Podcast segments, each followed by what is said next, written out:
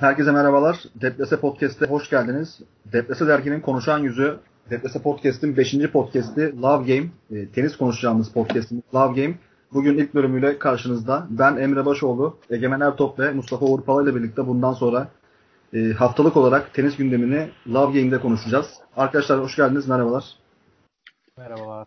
Hoş bulduk. Merhabalar Emre'cim. Merhabalar Egemen. Merhabalar. Merhabalar. E, ilk podcast'imiz ve e, şöyle bir e, pandemi sonrasındaki e, tenis gündeminin e, en can alıcı konularından bir tanesi olan özellikle Roland Garros ve Amerika'daki e, şampiyonların ardından alevlenen golf tartışmasıyla gündeme gireceğiz. Arkasından e, pazar günü başlayacak olan ATP finallerine değineceğiz. Ve son olarak buradan da e, biraz next gen raketleri konuşacağız. E, ATP erkekler tenisinin geleceği olarak görülen isimlerin ne zaman büyük üçlüyü, büyük dörtlüyü e, Grand Slam'lerde yenebileceğini, ne zaman artık bayrağı devralabileceklerini tartışacağız. E, isterseniz şöyle ben bir ufak bir giriş yapayım arkadaşlar. E, Ağustos'ta tenis geri döndü pandemi sonrasında. E, Cincinnati'de Djokovic bir şampiyonluk kazandı. Arkasından Amerika açık başladı. E, ilk Grand Slam pandemi sonrasında. E, burada yeni bir şampiyon izledik. Team şampiyonu oldu. Sonrasında toprak kort sezonuna geçildi. E, burada da tek Grand Slam topraktaki Roland Garros oynandı ve e, Nadal klasik bir şekilde e, burayı kazandı.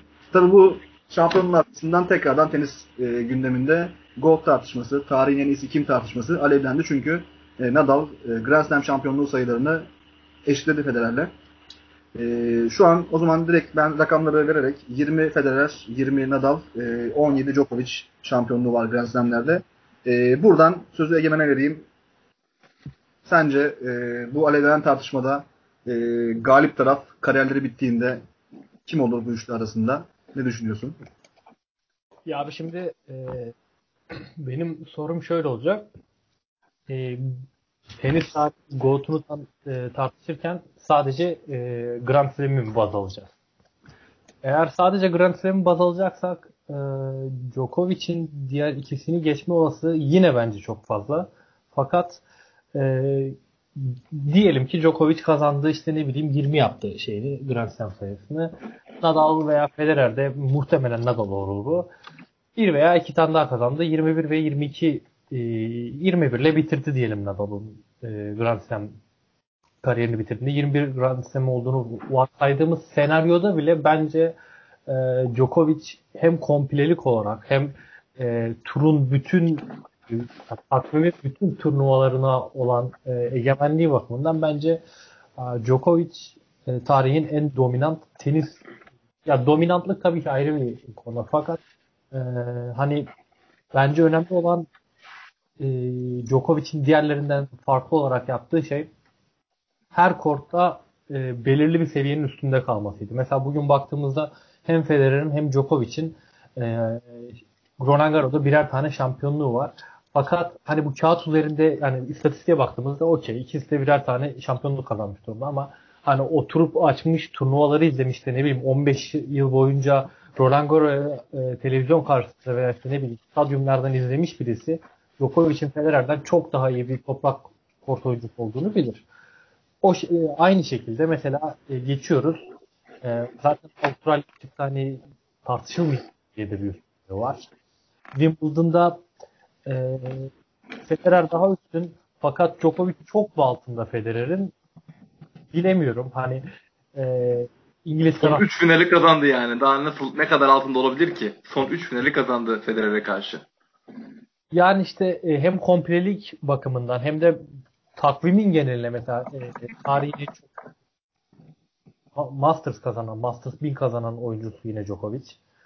Ee, bunları da göz önünde, göz önünde bulundurduğumuz zaman bence Djokovic e, bir tık daha hani tabii ki yani bu üç ismin arasında şu şundan çok daha iyidir, bu bundan çok daha iyidir, yok adam değildir falan demeye gerek yok ama sanki bir tık daha ben Djokovic'i önde görüyorum. Abi ben de aslında sana şu konuda katılıyorum. Ee, birazdan sözü orada vereceğim ama e, hani tabii ki de Grand Slam sayılarından sadece baz alınarak buradan bir çıkarma varmak kadar mümkün değil.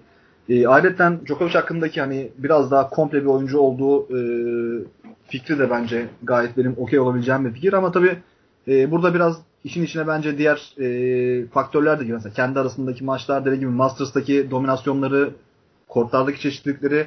Ya bunların aslında tamamına bakıldığında bence 3 oyuncunun Federer'in biraz topraktaki geri çekilmesini, biraz daha orada kendini iyi hissetmemesini bir kenara bırakırsak aslında tüm oyuncular kendi aralarında e, kendilerini belli tarih aralıklarında farklı kortlara adapte ettiler. E, ve bir şekilde aslında daha önce çok e, faktör olmadığı bir kortta e, Nadal'ın da Çin'de şampiyonluk aldığını gördük. İşte Djokovic'in bir şekilde Roland Garros'u kazandığını gördük vesaire. Tabii bu tartışma dediğim gibi biraz daha alevli bir tartışma. Ben şu anda sözü o zaman e, Belgrad Ülke Ocakları Onursal Başkanı Egemen'den alıp Uğur'a veriyorum. Egemen e, şey Djokovic'in e, Emre'cim Egemen şeyden bahsederken e, kend, sırf kendi ismini kullanabilmek için e, Djokovic'in dominasyonu yerine egemenliği ifadesini de kullandı. Bizzat da kendi ismini atıflar alın. Da dikkatimi çekmeli değil. Ya hani e, açıkçası bu tarz tartışmalarda e, genelde eğer iş e, tuttuğum oyuncunun aleyhine doğru gidiyorsa şöyle demeyi planlıyorum. Oyuncuların kariyerleri devam ediyor. ne olacağı belli ne olacağı belli olmaz demeyi tercih ediyorum. E, genelde eğer favori oyuncumun e, işler aleyhine gelişiyor, gelişiyorsa ya ben Federer'in sen çünkü ağır bir evet.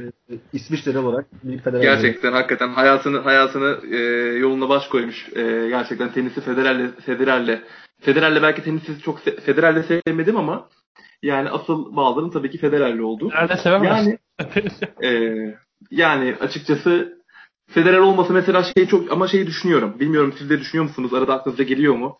Mesela Next Gen'den kendime bu kadar yakın hissettiğim hiçbir oyuncu yok maalesef. Hani aynı e, şekilde tenisi yine büyük üçlü bıraktıktan sonra da mut, mutlaka e, izlemeye devam edeceğiz sonuçta. Tenisi çok seviyoruz öncelikle ama e, yeni gelişen yeni oyuncuları da seviyorum. Sevmiyor değilim ama hani hiçbirisi benim favori oyuncum olamıyor. Federer benim neden favori oyuncum oldu?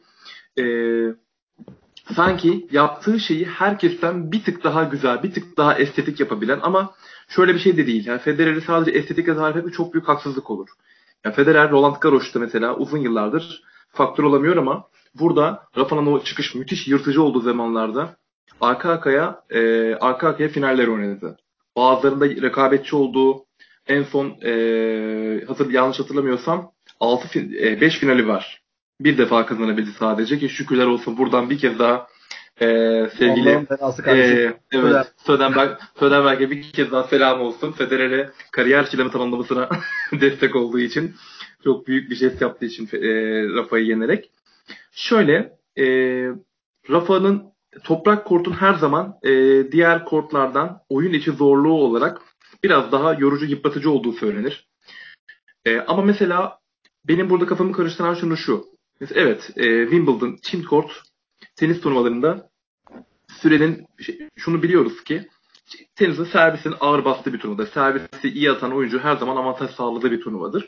Fakat Team Court turnuvaları yaklaşık e, 3,5 e, 3 saatin üzerinde zaman alıyor. Ama toprak kort maçlarının oyununun e, her ne kadar e, oyun içi rallilerin fazla olsa da sürenin daha kısa bittiğini görürüz.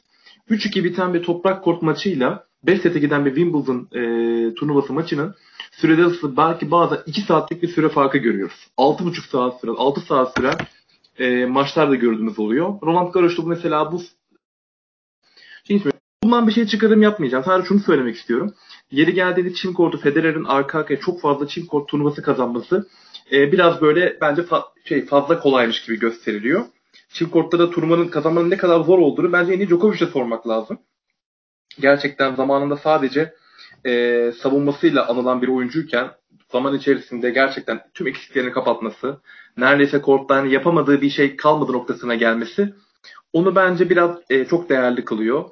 Yine de e, ben yaşattıklarına, e, yarattığı etkiye baktığımda hani her ne kadar ve sayısal olarak belki Rafa'nın artık e, Federer'i geçmesi yani çok çok doğal, çok normal hale geldi. Çünkü en az iki sene daha Roland Garros'la bu seneki performansından sonra e, biliyorsunuz mesela bu sene e, Roland Garros'tan önceki son tenis, son toprak şılamı, tek toprak şılamı Roma'da e, Rafa e, Schwarzman'a kaybetti yarı finalde. Djokovic kazandı. Yine böyle Djokovic sanki daha iyiymiş gibi bir favori olduğuna dair bir e, algı oluştu. Fakat Rafa'nın performansıyla oradaki şey de silindi. E, hiçbir şüphe de silindi. E, ya çok zor bir tart çok zor bir tartışma ama sanki işler bittiğinde, hepsinin kariyeri bittiğinde e, Ee, hem kabullenmek kolay değil ama Djokovic sanki diğerlerinin önünde sayısal olarak tüm e, sayısal olarak e, diğer arkadaşların gerek, gerek bu turnuvayla beraber de bir numara rekoruna da çok çok yaklaşmış oldu. En fazla bir numarada kalan oyuncu. Abi, Muhtemelen efendim. Şöyle bir araya girmek istiyorum. Mesela yine verdiğin örneklerde aslında yine rakamların dışında mesela e, senin için yaşattırdıkları, yaşattırdıkları atıyorum ilk sevdiğim oyuncu olmasa da işte estetiğiyle, göze hoş gelmesiyle e, evet. senin sevgine kadarını falan söyledin mesela Federer'in. Aslında mesela bunlar da e, bence işin içine aslında biraz bunlar girince işte biraz daha insanların gözüne hoş gelmek, e, biraz daha insanlar tarafından sevilen bir e, figür haline gelmek. E, mesela bu faktörleri işin içine kattığımızda sanki biraz Djokovic e, burada e, biraz geride kalıyor gibi geliyor bana. Çünkü hani evet. zaten rakamlardan burada bahsetmiyoruz. Atıyorum bir e, Roland Garros finalinde veya bir Amerika açık finalinde Djokovic mesela Rafael'e karşı e, Federer'in de karşısına çıksın bir şekilde tribünler tarafından her zaman e, cephe alınan taraf oluyor mesela. bu da bence bu kariyerleri bittiğinde bu tartışma eğer sonlanacaksa eğer günün birinde bu da mesela önemli bir kıstas olarak anılacak bence. Ee, son bir şey söyleyeyim. Hiç çok affedersin Egemen'cim. Djokovic hiçbir zaman hani Federer ve Rafa'nın gördüğü saygıyı da görmedi. Onlar kadar da sevilmedi. E, buna bence e, her, her ne kadar iki oyuncu çok sevilmesi, iki oyuncunun arasında büyük bir rekabet ve açıkçası zamanla gelişen iyi de bir arkadaşlık olması da etken bunda. Ama bu sadece Federer ve Nadal'ın çok sevilmesiyle de açıklanamaz. Djokovic'in de gerçekten sevilmediği kısım tarafından bir tür saygı görememesi de dönem dönem yaptığı antipatik açıklamalar. Mesela Djokovic'in bir kere ailesini susturması lazım yani gerçekten. Yani böyle bir şey olamaz ya. Ya babası falan hakikaten düz kötü insanlar yani hakikaten. Yani zaten Djokovic'in e, sıkıntılı bir PR'ı var. Çok e, az insan tarafından böyle tenis dünyasında ya saygı herkesten görüyor ama çok az sevilen birisi. Yani babası ve babası falan öyle açıklamalar yapıyor ki yani ya ben mesela bugün e, Federer'in falan bir Federer'in ailesinden falan bir kişinin ya Djokovic'in de hani Djokovic'in veya Rafael'le ilgili hiçbir açıklama yaptığını görmedik. Hadi Rafa'nın amcası da antipatiktir biliyoruz. Ama orada biraz da Federer'i bozmak da var. Bu da bir rekabet. Bu da rakibi moralini bozmak da işin içerisinde var. Bunlara bir şey söylemiyorum ama tenisteki o centilmenlik boyutunu aşan açıklamalar Djokovic'in özellikle babasından geliyor, annesinden geliyor dönem dönem. Bir lütfen Djokovic'e buradan sesleniyoruz. Bizi duyar umarım. Ne olursun aileni sustur kardeşim.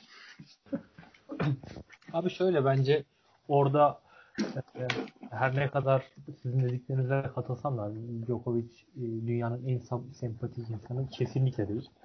Babası özel babası babasıyla ilgili düşünüyorsun Egemen? Şimdi oraya geleceğim aslında. Ben iki konuyu şöyle göz ardı edeyim bu konuyu konuşurken.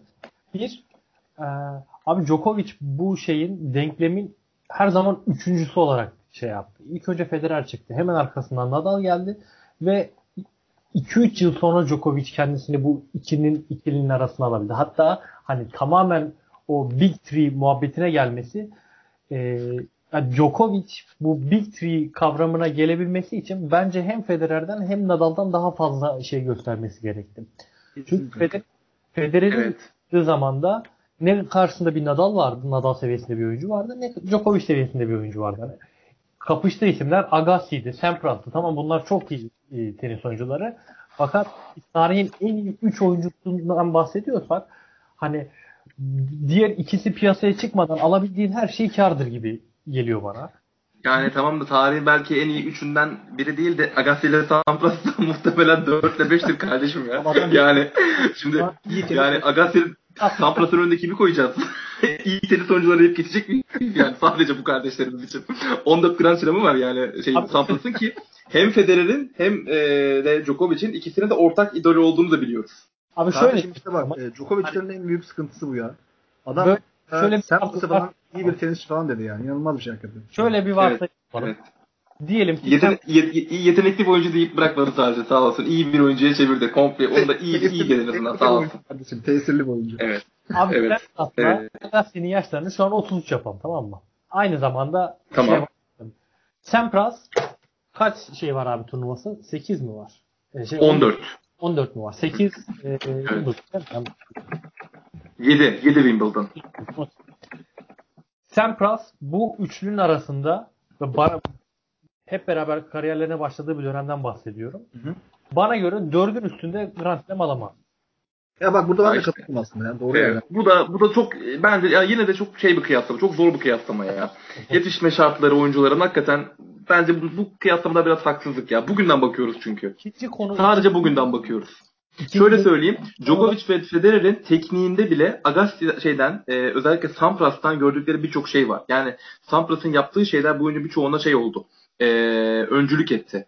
Yani servis servis voley oyunu tamam. Servis voley ilk yapan Sampras şey değildi ama hani en ustalıkla e, sergileyen oyuncuların tabii ki başında geliyor sonuçta. Wimbledon zaferlerini falan biliyoruz. Hani e, biraz haksızlık yapılıyor. Mesela Agassi Djokovic tarzı bir oyuncuydu diyebiliriz aslında. Fiziksel Evet. dezavantajına rağmen. Daha rallilerle şey kalan rakip üstünlüğünü kabul ettiren bir oyuncuydu. 8 Grand Slam'ı var ki e, 30 yaşından sonra tekrardan bir numaraya çıkmıştı. İkinci bir ikinci sırmanışı çok büyük başarı hikayesi. Peruklu falan siz tabii benden de yaşça gençsiniz. Siz Peruklu seyrettiniz mi Agassi'yi? Peruklu turnuvasını Grand Slam. Kerken tanıdım. Roland Garros'ta falan Evet, izlerken. evet. bir de şey de evet. Ben evet. Djokovic konusuna geri geldim. Yani birincisi bence tek söylüyorum bu denklemin üçüncü olarak gelmesi hani zaten sempatik bir insan değil fakat nefretin bence büyük kısmı bu denkleme üçüncü olarak girmesi. Hani şu an e, işte ne bileyim bir film izleyin, bir e, hikaye okuyun. Orada her zaman iki tane yani bir e, iki uçlu bir şey vardır. Senaryo vardır. Hani oraya üçüncüyü sokamazsınız zaten. Bu adam kendini oraya hani istenmediği bir ortama kendini soktu oraya. İkinci olarak bahsetmek istediğim şey de abi geldiğim koşullar da çok önemli. Hani biz bunları bu insanları robot gibi değerlendiriyoruz biraz. Hani Djokovic abi robot zaten yani. Djokovic zaten robot abi. İnsan değil. Android zaten bu kardeşimiz yani. Duyguları da var ama bu adam Android zaten yani. İsviçre'nin Basel şehrinde doğmakla ne bileyim e, Mallorca'nın kardeşim topraklarında yetişmek aynı şey değil. Evet ben de. Evet. Sen Geçenlerin Belgrad çok anlarında doğmak aynı şey değil abi. Hani siz bu adamlardan aynı e, karakteri, aynı davranış, hatta aynı klası bekleyemezsiniz. Ya tamam bu adam kendini e, bir yerlere getirmiş ama fakat hani doğ- doğduğun yerin şeyde oluyor yani biraz etkisi de oluyor. Bu adam savaş ortamında büyümüş. Federer ne bileyim doğduğunda baby shower'ına Rolex'le gitmişlerdir bu adam. Kardeşim ne yapalım adamın ailesi şey diye Rafa, Rafa- Rafa'nın da amcası Barcelona'nın sto- stoperiydi yani. Hani e, her ne kadar Rafa kardeşimiz Real Madrid olarak bir sürpriz yapsa da ha ki Real Madrid ileride başkanı falan olabileceğini düşünüyorum. Ya, Adam- futbolu, futbol, Her yerde seviyor. tercihi orada da yaptı. Görüyorsun Ki yani. hani Rafa mesela Mesela diyeceğim bir yer yok mesela adama ya baktığın zaman. Hmm.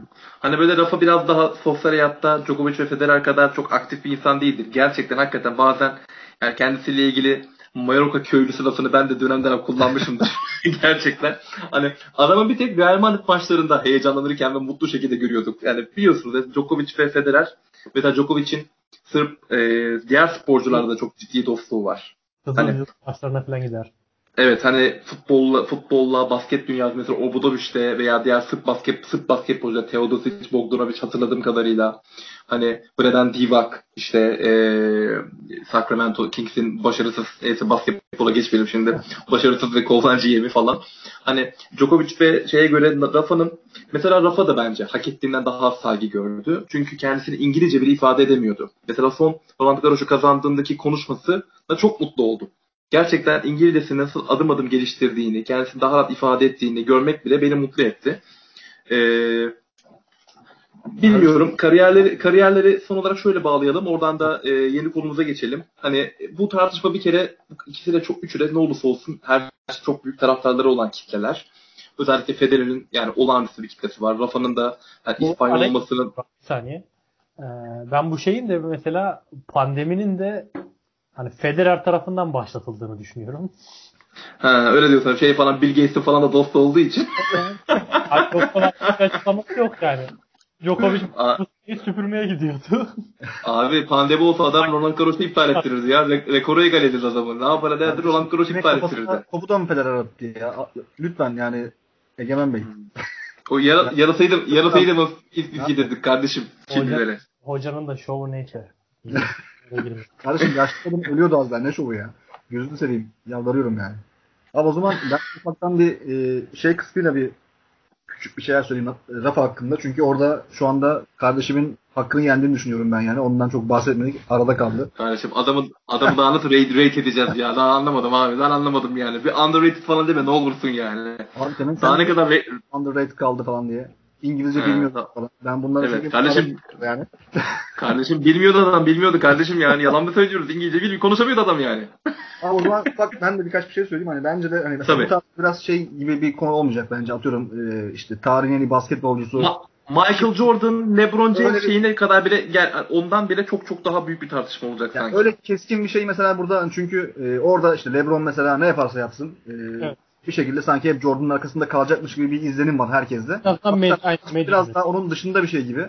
Hani sanki hani kariyerleri bitse de sonrasında atıyorum çıkıp e, Daniil Medvedev veya Zverev birisi çıkıp 15 tane slam kazansa da hani çok şey değişse de sanki bu üçlü arasındaki bu tartışma hani hakikaten tenis oynandığı sürece devam edecekmiş gibi geliyor bana. Çünkü hani her her oyuncu için, her tenisçi için burada birkaç tane e, güçlü ar- argüman sayabiliyorsun. E, ama Evet. işte çıkıp Egemen'in savunduğu bir argümanı ben başka bir yerden bel altı vurup çürütmeye çalışabiliyorum.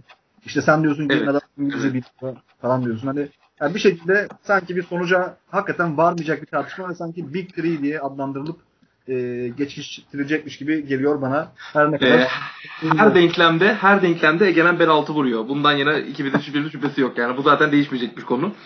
Egemen bel altı vuruyor. Ben buradan e, gerçekten yani e, Avustralya açık finalinde bir Avustralya açık finalinde bir Roland Garros finali, bir Amerika açık finalinde iki defa Djokovic'i, bir defa Nadal'ı yenen Stan Wawrinka kardeşime, İsviçreli e, hemşerimize buradan selamlarımı söylüyorum. Abi sen ne yaptın ya? Nasıl yendin abi bu adamları? sen bu adam Roland Garros finalinde Djokovic'i tarihin en formda zaman nasıl yendin abi? bir kez daha buradan o şortuna ve kendisine selam olsun. E, short bir de son- yüzünden kazanmamalıydı o Grand Slam'ı yani. Gerçekten e, bu hatta Djokovic'in de rüyalarına girmiş adamın short hatta bu seneki e, şeyle yaptığı yayında Murray ile yaptığı yayında mı söylemişti.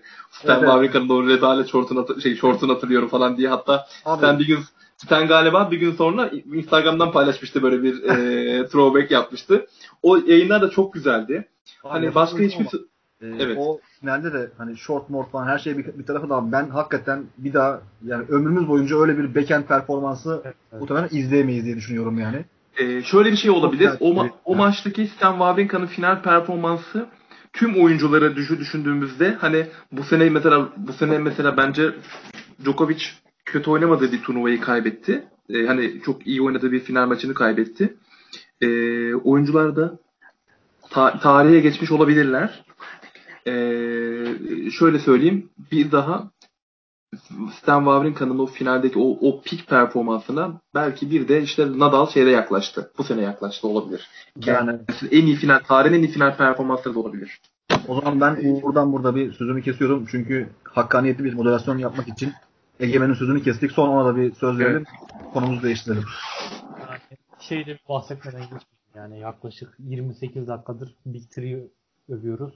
Abi bu adamların arasında hani Andy Murray de kendini en azından bir bölümde olsa atması inanılmaz bir olay ya. Hani Gerçekten öyle. Sakatlıklar mesela Djokovic, Federer ve Nadal üçü de çok ağır sakatlıklar geçirdi. Üçü de çok güçlü döndü.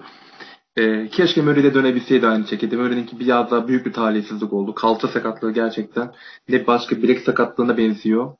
Ee, ne yani çapraz bağ e, çapraz bağdan bile döndü bu oyuncular ama maalesef bel, bel sakatlığı, kalça sakatlığı gerçekten diğerlerinden daha farklıymış. Murray'nin e, 2013 yılında e, Djokovic'i yendiği Wimbledon performansını şimdi böyle bugün gibi hatırlıyorum. E, o günden bu yana baktığımızda çok yazık. En az 5 en az 6 6-7 silah en azından alması gerekirdi normalde. Abi sadece hani sadece oyunculuğuyla değil e, inanılmaz bir de yani inanılmaz bir karakter. Hani neredeyse Ee, bu oyuncular arasında en komik, kesin açık ara en eğlenceli ve entelektüel şey, birikimi en yüksek insan. politik Kesinlikle hatta mesela kadın tenisine verdiği destek konusunda falan da e, bence Federer'in de Djokovic'in de Nadal'ın da çok önünde yani. Onlar için de aslında kadın tenisçiler için e, bir erkek figür bile e, hani e, olduğunu söyleyebiliriz aslında önlerinde. Çünkü bu e, işte kadınların eşit para ödülü konuları vesaire gibi birçok konuda e, Murray'nin birçok kadın oyuncudan bile daha çok ses çıkardığını falan biliyoruz yani. Kesinlikle çok her ergen çok saygı duymak lazım ve Gerçekten e, çok eğlenceli. Bu sene e, Rafa Instagram yayınına bağlama, bağlanamadığında da yine bizim neşemizi yerine getiren e, Murray'nin esprileri olmuştu. Sen 19 şey kaç slam demişti? 150 Roland Garros kazanıyor ama bir yayına bağlayamıyor beni falan diye. gerçekten çok keyifli bir konuşmaydı. E, buradan hani dediğin gibi gerçekten bu e, oyuncuları çok çok formda zamanlarında yenen Stan Wawrinka'da da e, erken çıkışını biraz daha 30 yaşların daha e, 30 yaşlara gelmeden çıkış yapabilseydi ya daha genç yaşta e, fiziki handikaplarını yenip o da e, daha farklı olabilirmiş. Başka bir dönemde olsaydı gerçekten çok çok değerli bir oyuncu. Ben insan olarak da çok seviyorum. Oyuncuları e, izleyebiliyor olmak gerçekten sahip olduğumuz en büyük şans herhalde. Hala üst seviyede. Çok güzel bir şey. O zaman abi e, oyuncuları izleyebiliyor olmak derken pazar günü ATP finalleri başlıyor. Tenisteki hani en azından o sezonun en iyi 8 ismini izleyeceğimiz turnuva e, geldi çattı. Biraz aslında kısa bir sezon oldu ve çok da belki de hakkaniyetli bir e, sıralama ortaya çıkmadı ama Federer'in olmadığı, e, Djokovic ve Rafa'nın işte iki grubun e, favorileri olduğu bir e, görünüm çıktı. Tokyo grubunda e, Djokovic, Zverev, e, Medvedev ve Schwarzman e, eşleşti. Tam tersi Emre'cim. Tam tersi değil mi? Ee, Team Tsitsipas Londra. Senin dediğin doğru muydu acaba? Ben mi yanlış yazdım? Affedersin Emre'cim. Burayı değiştiririz. Ben mi doğru demişim? Senin dediğin doğru galiba. Tamam, o zaman- Çok affedersin. Sıkıntı yok. Derhal, derhal özür diliyorum kardeşim. Derhal özür diliyorum. Ee, evet. Uğur tarafından haksız ithamlarla Çok ağır, çok ağır ithamlar gerçekten. Hak etmediğin ithamlar. Evet. kendisi utanmaz ama neyse ben devam ediyorum sözlerime. Kardeşim 7 kere 7 kere ödül dedik. 7 kere ödül dedik kardeşim daha ne diyelim ya. Daha ne yapalım? Abi e, Tokyo grubunda Djokovic, Zverev, Medvedev, e, Diego Schwartzman, Londra grubunda Nadal, Team, e, Tsitsipas ve Rublev. E, size sözü şöyle vermek istiyorum. Yine Egemen'le e, başlayacağım. Birincisi e, gruplar hakkındaki düşünceleriniz ve e, kimler işte gruptan çıkarlar. İkincisi de e, turnuva fotoğrafında Schwarzman'a yapılan ayıbı ben konuşmak istiyorum biraz. Adamı boyu 1.20 bir de en sona atmışlardı fotoğrafta. Çok çirkin bir görüntü vardı. Abi şey zaten ya. Egemen başladı istersen. Ya böyle bir nevi şey gibi hani.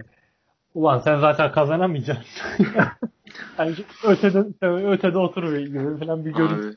Abi, rahmetli Levent Kırca'nın küçük Hüsamettin'in şeyi vardı. Onun karakteri gibi olmuş ya. Hakikaten ayıp ya. Vallahi çok üzüldüm ya. Kardeşim. Yani belki evet.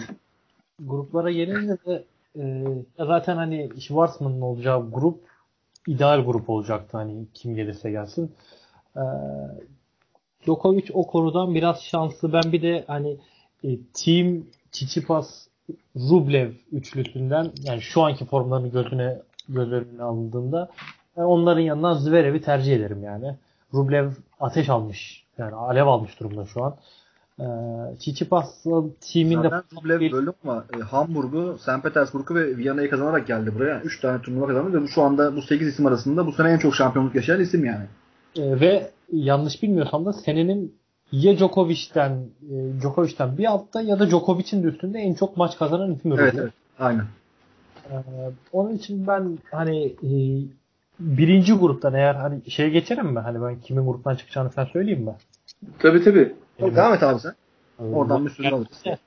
Ee, benim A grubu hani Djokovic'li olan grup Tokyo grubu değil mi? Ya, isimleri yanlış vermeyelim.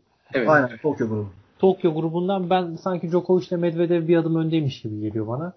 Ee, ikinci gruptan da uf, ikinci gruptan sanki e, Tsitsipas'la Rublev çıkarmış gibi geliyor. ya. Ben bu da çok ufak bir şey yani çok fazla e, bahse girmeden birkaç bir şey söyleyip Kardeşim Ra- adam. Rafa'yı Rafa'yı direkt yolladı ya. Vallahi billahi adam Bizi şat diyeledi yani. Şat Allah. diyeledi kardeşim ya. Hani hiçbir şans bile vermedi. Adamın e, son iki yılın yılın iki Grand Slam'ını kazanan adamları adamların adını bile geçirmedi ya. Ya Ben Team'i en çok sev- en sevdiklerim bu aralarında ama Hı. ben sanki hani Rublev'in formuyla e, Tsitsipas'ın da sanki potansiyeli biraz daha üstteymiş gibi geldi. Bilmiyorum ya. Abi bir de şimdi bu grupları mesela oyuncuları e, mesela bir kategorize etsek abi Grand yani ATP finallerini kazanamayanlar desek abi Nadal'ın Schwarzman'la aynı e, kümeye girmesi çok can sıkıcı bir şey hakikaten. Gerçekten. o yüzden Egemen'e de kızamıyorum yani neden şans vermiyor diye. 100, 175 tane falan Roland Garros'u var adamın. Bir tane sezon sonu turnuvası kazanamamış kardeşim ya. Dimitrov bile kazandı ya. Yani. Hakikaten abi ya. Yani ben de e, Egemen'e biraz katılıyorum istemeyerek de olsa. Çok e, üzücü değil mi? Çok üzücü. çok üzücü. Egemen'e katılıyor olmak çok üzücü bu noktada ama Abi, adam adam haklı. Adam haklı yani. olduğunu düşünüyorum ben bu grupta. Yani diğer tarafta da Zverev yine klasik e, hani büyük maç kırılganlıklarını hani karar maçı şeyini yaşarsa e, sıkıntısını yaşarsa orada da zaten Medvedev e, üstüne çıkar gibi gözüküyor e, Zverev'in. Hani sanki Djokovic, Medvedev ve işte Team Çipas dörtlüsü e, devam ederler gibi geliyor bana. Buradan sana vereyim Uğur. Ee, hem bu oyuncu şeyden bahsetmişken kısaca bir şey de anlatayım. Ee, Londra'da bu son senemiz sezon sonu turnuvasının. Evet, Gere- artık gerekli itibaren İtalya'ya taşınıyoruz. Ee, hani Londra'da gerçekten sezon sonu izlemek çok büyük keyifti. Çok büyük zevkti. Ne olursa olsun tenisi en iyi bilen kitle. Ee, ayrıca tabii ki Federer olan düşkünlükleri de benim için çok mutlu ediciydi. Ee, her zaman burada çok büyük destek aldı. Diğer yerlerde olduğu gibi ama gerçekten tenisi en iyi bilen ve e, en iyi e, en elit kitle buradaydı genelde. Özellikle futbol takımlarının oyuncularının da çok fazla ilgisi oluyordu. Hep neredeyse burada İngiltere'deki en üst düzey kraliyet ailesinin mensuplarından e, yine siyaseti kabin, e, kabinedeki e, bakanlara kadar birçok ünlü futbolcu, ünlü teknik direktör, antrenör, yıllarca geçiyor. Jose Mourinho'lar, Alex Ferguson'lar birçok şeyi de burada gördük. Bir tek geçen sene böyle bir tık sanki hani biraz da böyle bütçeyi düşük tuttular. Bir zaten elden gidiyor diye galiba. Biraz böyle bir organizasyon son bir iki yıldır biraz daha zayıf gibi görünüyor ama yine de Londra çok e, Londra'daki turnuvalar gerçekten çok büyük keyifti. Bir kere turnuva kortu çok hızlı. Burada e, servisçiler için gerçekten büyük avantaj. Londra'da Londra'da servisçilerin her zaman süreç lehine işler. Djokovic'in bu koşullarda bu kadar turnuva kazanmış olması 5 defa kazanmış olması lazım şu ana kadar. Çok çok büyük başarı. Yani Djokovic'in burada Federer'in Federer'in önünde bu kadar sene turnuva kazanması burada bu çok büyük başarı. Ama Şimdi ben normalde e, rakamları da söyleyeyim istersen. Djokovic 5 kez kazandı burayı. evet, Federer 6 olması lazım. Aynen evet abi. Hı hı. Nadal evet 0. Nadal yok. Nadal kardeşimiz 0. Ee, Di- Dimitrov 1. Tsitsipas 1. Zverev 1. Normalde eğer e, ben burada e, hakikaten maçların oynanma şekli de çok önemli. Djokovic'in turnuvalara genelde çok iyi başlamadığını düşünüyorum. İlk maçın onun en zayıf buradaki sert kort oyuncusu Schwarzman'ın olması büyük avantaj. Schwarzman'ın burada olması çok güzel bir şey. Gerçekten hak etti. Ee, olmasından çok da mutluyum. Ee, o fotoğrafı talihsizlik, o e, itibar suikastinden dolayı tüm kısa boylu vatandaşlara bir özür borcu var ATP turnuvasının gerçekten. Ee, yani bir utanmasa bir Del Potro'yu da onur konuğu getirip yanına koymadıkları kalmış yani gerçekten. Pandil Kulesi'ni. Ee, sanki bu grupta ben de Djokovic'te Medvedev'i bir adım önde görüyorum. Yani Medvedev'in çok da iyi e, servisini de epey geliştirdi. Sanki burada ilk maçta Zverev'e üstünlük sağlayıp hatta burada Djokovic'in de önünde gruptan çıkabileceğini düşünüyorum. Zaten Abi ilk yani- grup Lafını İlk böleceğim grup- ama geçen sene Tabii. Amerika turunda ve Amerika açıktaki hani çıktığı seviyeyi falan düşünürsek yani, tabii Evet. şu anda o seviyede değil ama yani çıkabileceği pik seviyeyi düşünürsek hakikaten hani Djokovic'in bile önüne koymak çok da yanlış değil yani. Ya sonuçta maçlar 5 set değil sonuçta. Maçlar 3 set. Hani sürpriz olma ihtimali daha fazla. Daha kısa sürede işi bitirebiliyorsun. Sonuçta yani Djokovic ve Nadal'ı 5 sette yenmek zorunda değiller. Bir kere bu çok önemli. Ee, ben burada Djokovic'in ilk maçı da kazanıp o moralle başlayıp ritim kazanıp buradan e, Zverev, e, Medvedev'le ikisinin çıkacağını düşünüyorum. Medvedev'in ve lider çıkacağını düşünüyorum açıkçası.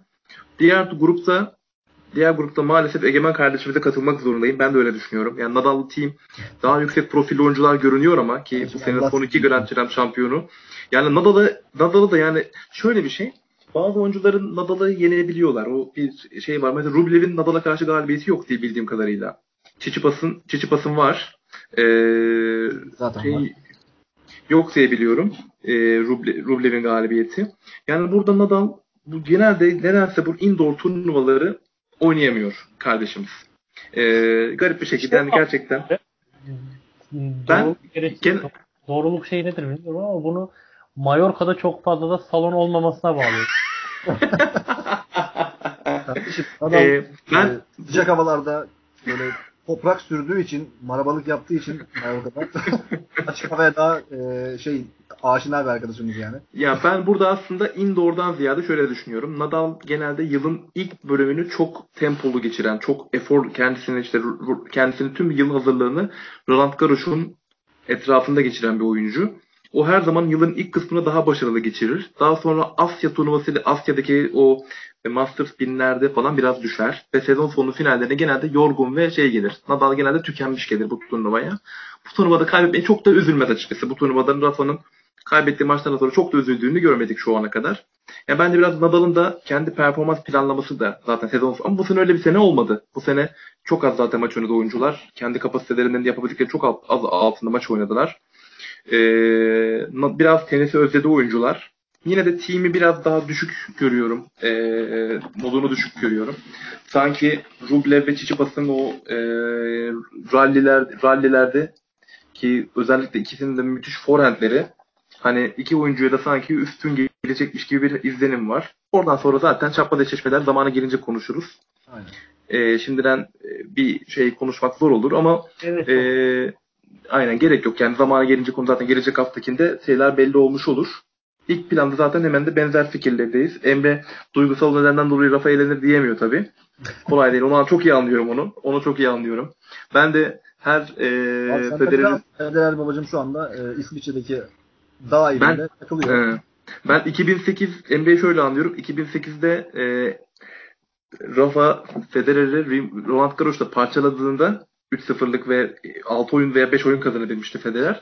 İlk iki set bittiğinde bu seti alırsak acaba dönebilir miyiz diye düşünüyordum. 2008 Roland Garros finalinde. Federer bir set alıp acaba geri döner mi diye ümidim vardı ama asla olmamıştı. Dönememişti. Oradaki psikolojik şeyi hatta Wimbledon'daki 2008 efsane, tarihin iyi maçlarından biri olarak gösterilen maça da yansıdığını kendisi bizzat söylemişti. Rafa beni parçalamıştı demişti. Ee, bir, e, ekleyeceğim bir şey var mı bu konuda? Benim mi? Aynen gruplar hakkında, oyuncular hakkında vesaire gruplar hakkında, oyuncular hakkında değil ama şeye katılıyorum. Bence şey e, hani her ne kadar Londra'daki tenisin en iyi seyircisi de olsa bir şimdi gerekiyordu sanki şeye. E, ATP turu finallerine bir hava değişimi gerekiyordu. Fakat hani hakikaten Londra seyircisi takdir edilebilecek bir seyirci yani. Tenis... Teşekkür ediyoruz. Teşekkür ediyoruz Egemen'cim. Ve şey, e, şey getirdi, getirdi abi aklıma yani tenis seyircisinin elitliği demişken e, Avustralya açık finalinde Marcel İlhan maçında meşale yaktığımız çok güzel günlerdi. çok çok güzel günlerdi gerçekten. Ee, değil mi? Şeyde Wawrinka'yla oynamıştı değil mi? Marcel kardeşimiz. Wawrinka'nın karşısına çıkmıştı Avustralya çıktı. Güzel günlerdi. güzel günlerdi. Artık çok uzaklarda olsalar da evet güzel günlerdi. Evet, Abi o zaman ben ufaktan şöyle bir farklı bir konuya da buradan e, oraya kaydırmak istiyorum. Şimdi baktığımızda e, Nadal ve Djokovic'i bir kenara bırakırsak e, team de hadi birazcık artık yaşını başına aldı diyebiliriz. İşte Rublev, Tsitsipas, e, Zverev, Medvedev. Hani biraz da aslında e, next gen bazı yeni yeni şampiyonluk yaşamaya başlayan turda söz sahibi olan oyuncuların e, sanki işte Big Three'den Big Three'den ikisine biraz kafa tutacağı bir turnuva gibi gözüküyor. Buradan ben şuraya bağlamak istiyorum. Sizce hani hem ATP finalleri hem bu turnuvada hem de bundan sonraki süreçte artık Next Gen e, ne zaman bir masaya yumruğunu vuracak da kardeşim ben artık Grand Slam kazanacağım diyecekler veya diyebilecekler mi? Biraz da Next Gen'e birazcık böyle bir dokundurmalı, biraz taş atmalı bir konuyla beraber kapat kapanışı yapalım isterseniz. Önce Egemen kardeşim ağır ithamlarında bulunsun da biz daha sonra bir destek çıkalım kardeşlerimize. Toplamaya çalışalım arkasında. Evet. evet. ben öyle başlayayım. Bence kapıdalar abi ya. Hani e, artık ne zaman hani ne zaman ileride ne zaman olacaktan ziyade hani, e, ben Nadal veya Federer'in herhangi bir sert kort veya e, kort maçı şey çim kort turnuvası kazanabileceğini zannetmiyorum. Grand Slam açısından konuşuyorum. Bundan sonra. Ve yani bunu ya Djokovic alacak ya da Next Gen alacak gibi geliyor bana.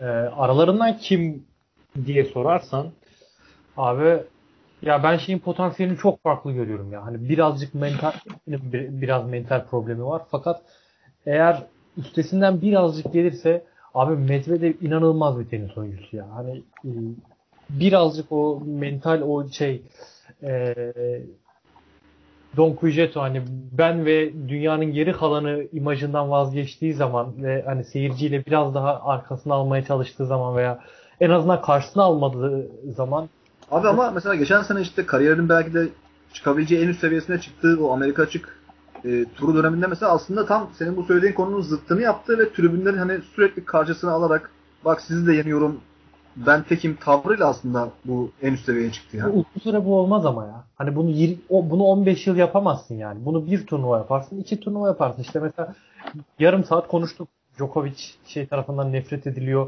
Bütün kariyerini e, Federer severler ve Nadal severleri kendini kabul ettirmeye çalışmış.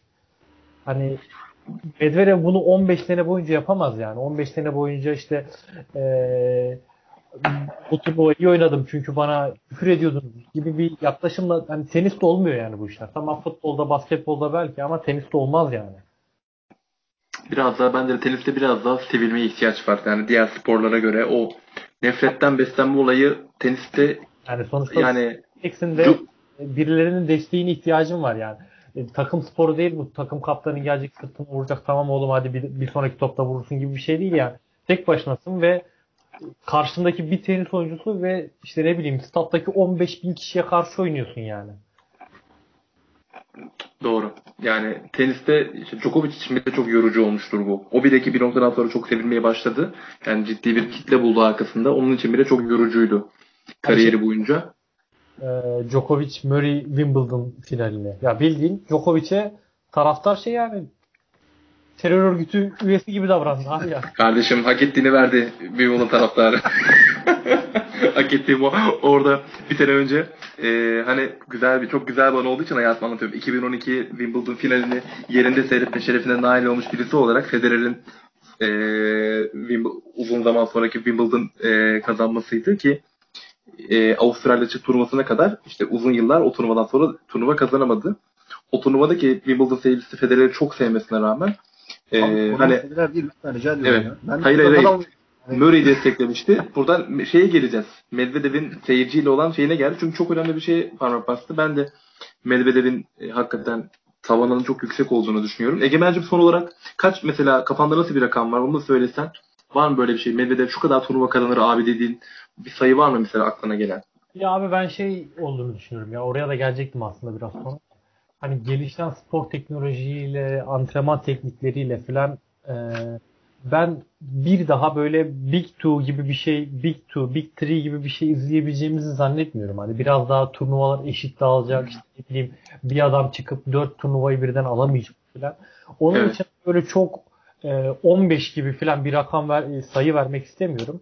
Onun için hani mesela Medvedev 6-7 alabilir. Fakat bu diğerlerinin daha fazla alacağının e, alacağı yüzünden değil biraz daha eşit bir dağılım olacak bence. İşte ne bileyim biri 7 alacak, biri 5 alacak, biri 3 alacak filan öyle bir şeyler olacak. Evet. Bence de mantıklı. Hiçbirisi birbirini domine edemeyecekmiş gibi görünüyor. Evet. Emre sen ne dersin? Mesela abi şöyle bundan mesela 2 sene e, geriye gitsek bu Zverev'in Djokovic'i yenerek kazandığı ATP finallerinden sonra mesela benim aklımdaki düşünce sanki artık e, Big Three'den sonra bu turu e, domine edecek hani bir tane isim olacak ve bu bence Zverev olacak. İşte diğerleri de ondan bir şeyler koparmaya çalışacak gibi ben hissediyorum.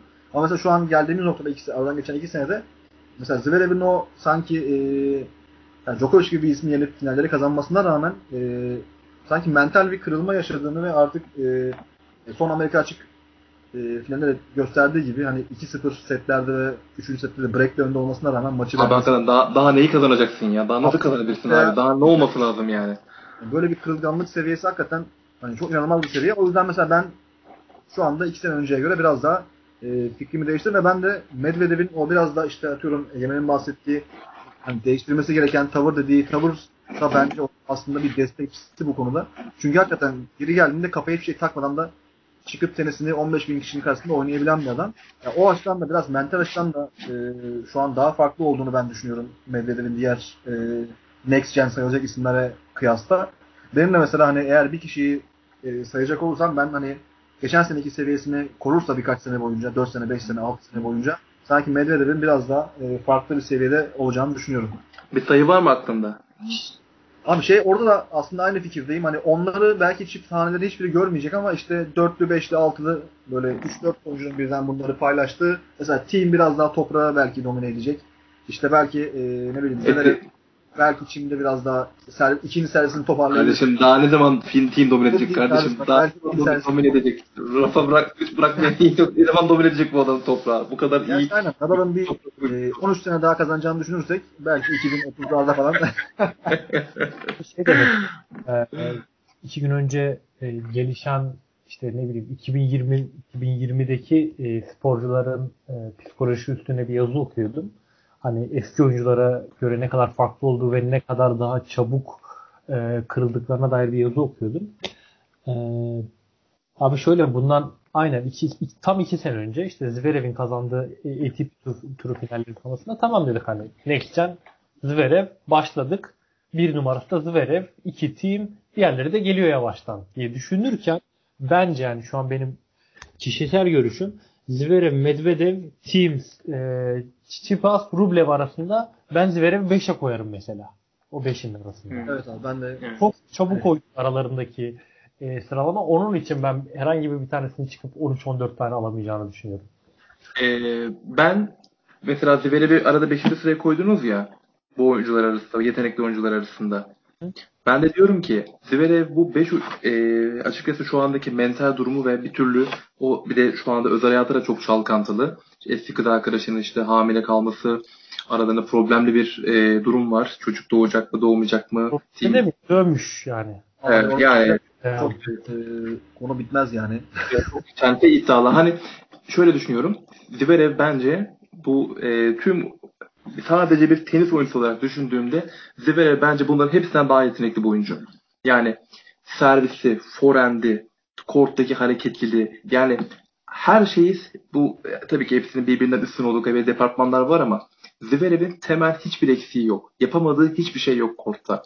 Medvedev'den çok daha yetenekli bir hücum oyuncusu. E, bunların hepsinden daha iyi servisçi. Mesela şu anda servis performansı Medvedev'in muhtemelen ve Çiçipas'ın daha iyi görünüyor ama Zverev e, ikisinden de fizik olarak da bence avantajı var. Çok kuvvetli. Yani e, harika bir forehand'i var. Yani yapamadığı hiçbir şey yok fakat bu sene Amerika açıktaki yaşadığı mental kırılmayla beraber ben de açıkçası e, diğerlerinin daha altında görüyorum. Mesela Rublev'i hiç düşünmüyordum. Rublev'in ben biraz o hani herhalde olmayacak gibi diyordum son bir iki senedir derken tekrardan çok güzel bir çıkış yaptı. Geçen seneden bir süre gelen bu seneki çıkışı çok değerli. Ee, ben de sizden şu konuda farklı düşünüyorum. Ee, Medvedev mantıklı olarak hani aralarında en fazla kazanabilecek oyuncu. Fiziksel avantajları da var. Yaşı e, 24-25 yaşı civarına geldi. Çok ideal. Djokovic'in de çıkış yaptığı dönemler olduğunu hatırlayalım. Djokovic'in de patlama yaptığı ve artık hani arka arkaya e, Grand Slam'lerde hep faktör olduğu, kazanma kazanma favorisi haline geldiği dönemler. Çok tenisçilerin en ideal olgunlaştığı ve çık, e, kendi artık vücutlarını tanıdığı yeteneklerini en iyi sergilediği dönemler. Aralarından da hani oyun tarzı Djokovic'e en çok benzeyen bence Medvedev. Evet evet. Aynen ona da ona da katılıyorum ve Djokovic'ten bile iyi servisçi olmaya aday. Yani bu çok değerli. Djokovic ne kadar önem geliştirirken servis konusunda Medvedev orada da faktör olacak gibi görünüyor. Ben yine de Çiçipas'ın daha yaş olarak da 2 yaş avantajı var ona göre. 2 yaş küçük e, ve çok yetenekli. O da aynı Zverev gibi aslında pür yetenek olarak gerçekten yapamadığı hiçbir şey yok. Ama tekel backhand'le oynayan oyuncuların e, çiftel backhand'lere karşı genelde hani sürdürülebilir bir dominasyon kuramayacağını düşünüyorum. Ha, burada da Medvedev daha avantajlı olacak. E, Tecrübeyle sabit bir e, açıklama. Evet. Yani bu hakikaten Federer'in harika. insanların bence biraz da abartılır Federer'in backhand'i. Hani yine de çok iyi olduğu dönemlerde bile işte Rafa'nın ve Djokovic'in çok kuvvetli e, çiftel forehandlerinin onu çok bozduğunu biliyoruz. Hani ki Rafa kariyerini Federer'in backhand'ine göre inşa etti açıkçası. Djokovic de çok gayet bundan uzun yıllar faydalandı.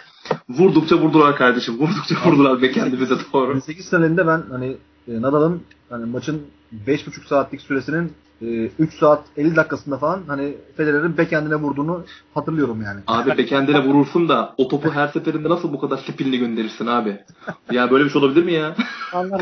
Bir şeye kanıyor abi. Hani Federer'in backhand'i o kadar güzel duruyor ki hani böyle oyunun en güzel vur, en efektif vuruşuymuş gibi bir görünüşü var. Fakat hani bence backhand konusunda sadece Nadal ve Djokovic'in değil bayağı bir oyuncunun arkasında bence. Kat- katılıyorum. Nishikori'ninkinden de iyi değil. Örnek veriyorum. Nishikori'ninkinden de iyi değil. Yani Mur- zaten Murray'inki çok iyi. Murray ile kıyasla Murray'nin Murray'nin backhand'i Ama Djokovic seviyesinde mesela. Şimdi evet. biraz bu oyuncuları kıyaslarken gençleri e, bu yeni nesil oyuncularla, next gen oyuncularla kıyaslıyorum. Hani özelliklerini eşleştirdiğimde kafamda.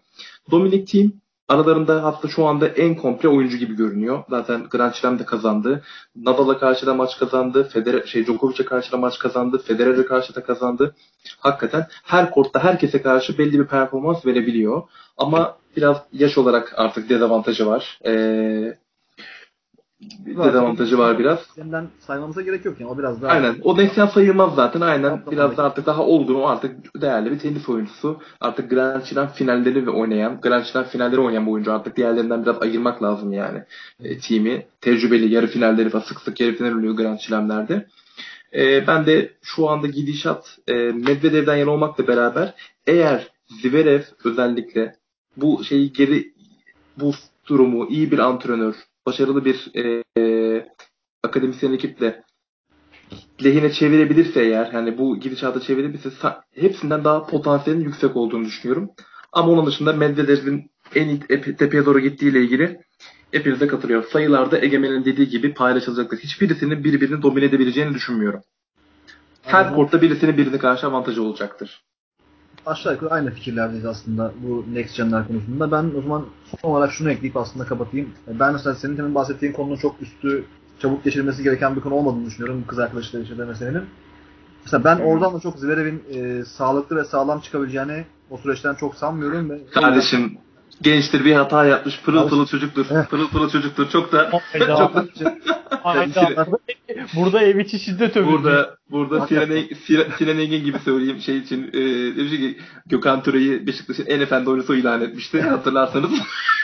Hiç diye sesini duymuyorsunuz demişti. Rasim Ozan Kütahyalı zaten silah sesi duyuyoruz abi demişti. tak tak tak.